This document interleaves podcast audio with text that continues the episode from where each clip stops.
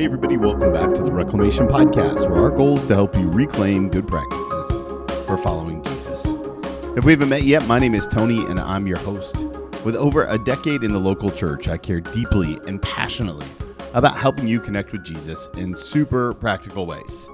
Now, this is the monologue episode, which we do every single week. And right now, we're in a series all about Lent. So if you haven't gone back and listened to some of our Lenten episodes, it might be a good way to get caught up. But if you don't have time for that and you still want to dive in today's episode, I think you're going to love it. It's really perfect for anyone who's ever wondered about why giving is so important during Lent. If this conversation is helpful for you, do me a favor, hit that subscribe button wherever you listen to podcasts leave a rating or review on iTunes or Spotify, and the highest compliment you can give us share this episode with a friend. Maybe somebody you talk about giving with on a regular basis.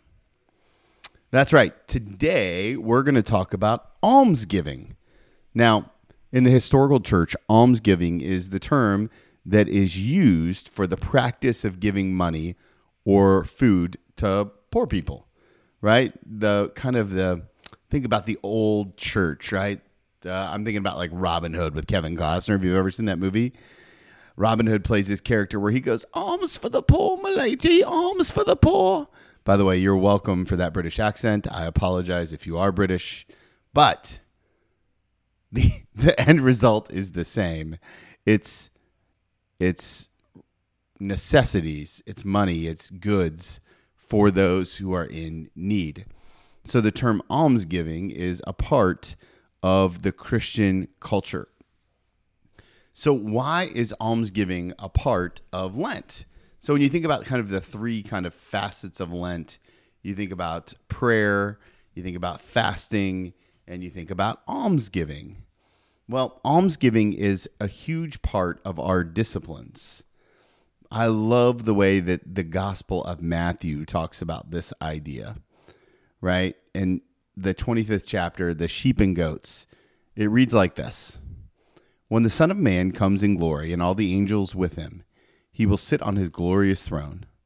All the nations will be gathered before him, and he will separate people one from another as a shepherd separates the sheep from the goats.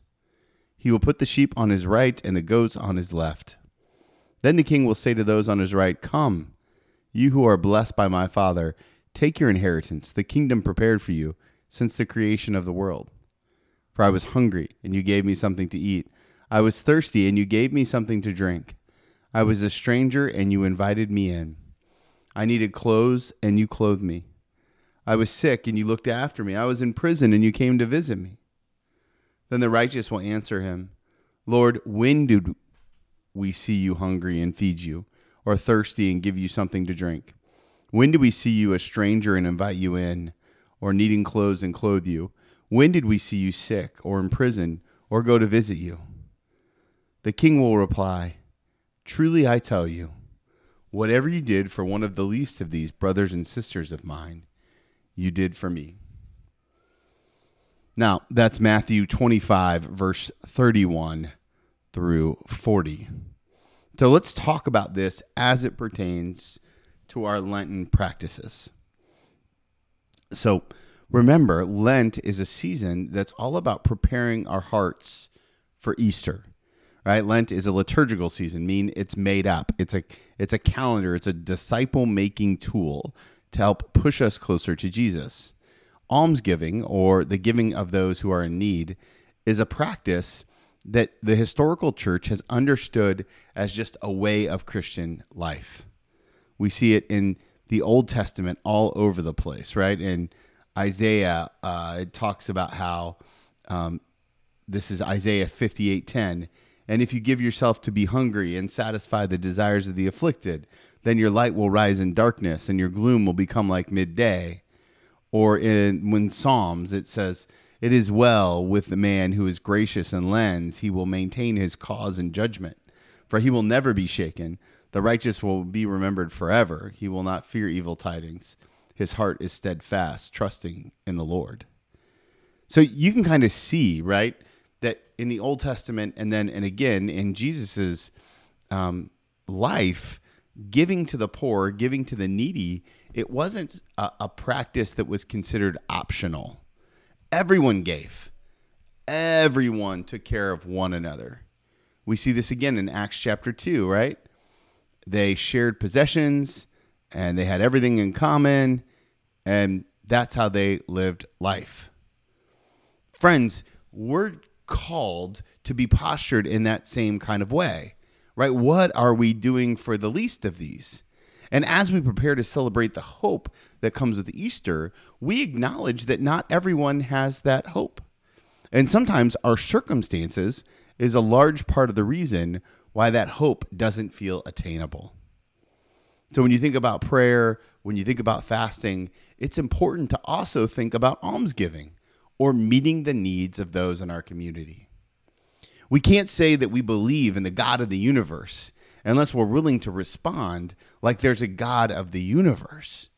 What does that mean? It means that more than likely our hesitancy to give or to be intentional during the Lenten season is a direct result of our lack of faith or trust in the Lord. Right? Because when we become dependent on the Lord for everything, it's easy to give away more and more and more. Now, I don't know about you, but sometimes money can be a block in my life, right? How I'm spending it, how much do I have, how much do I not have? You've all been there. And yet, what's clear is is that if I want to get closer to God, then I have to be willing to give up the things that I think I need to control.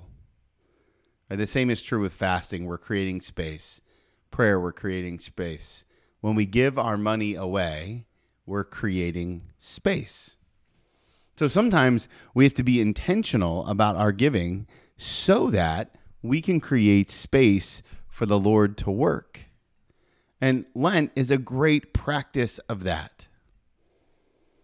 Generosity is built on the generosity that God first gave us. I love the way Matthew 25, verse 37, right? The righteous will answer him, Lord, when did we see you hungry and feed you, or thirsty and give you something to drink? When did we do these things? They go on the list. In verse 40, the king will reply, Truly I tell you, whatever you did for one of the least of these brothers or sisters of mine, you did for me. Friends, the practice of almsgiving is an age old tradition to remind us that we are all brothers and sisters in Christ. And as we prepare for the empty tomb, we turn our hearts and our resources to the hope that comes with Christ. I also want to just encourage you, right? If this is an area of your life that you haven't yet turned over to the Lord, I would challenge you to turn towards God with an abundant heart right? We serve a God of abundance.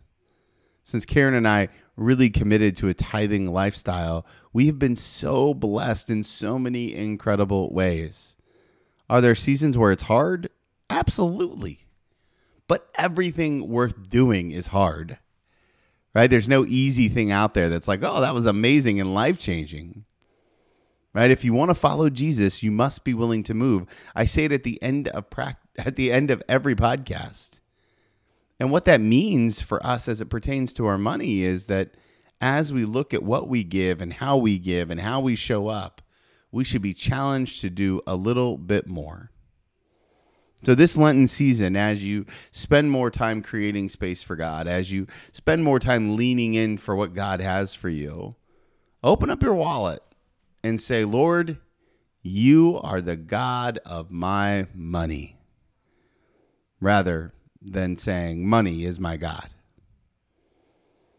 Friends, I hope this is challenging for you as it is for me as we continue to journey towards the cross and Easter.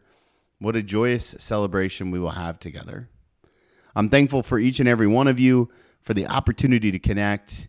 As a reminder, I would love, love to hear your feedback. You can follow me on Instagram at TWMilt, at TWMILT. You can also check out my website, reclamationpodcast.com, and uh, there's tons of ways to get in contact with me there. I'm so thankful to have so many of you on the journey with me. Um, I'm thankful for this community that we're building, and I can't wait to see you guys next week. And remember, if you want to follow Jesus, you must be willing to move.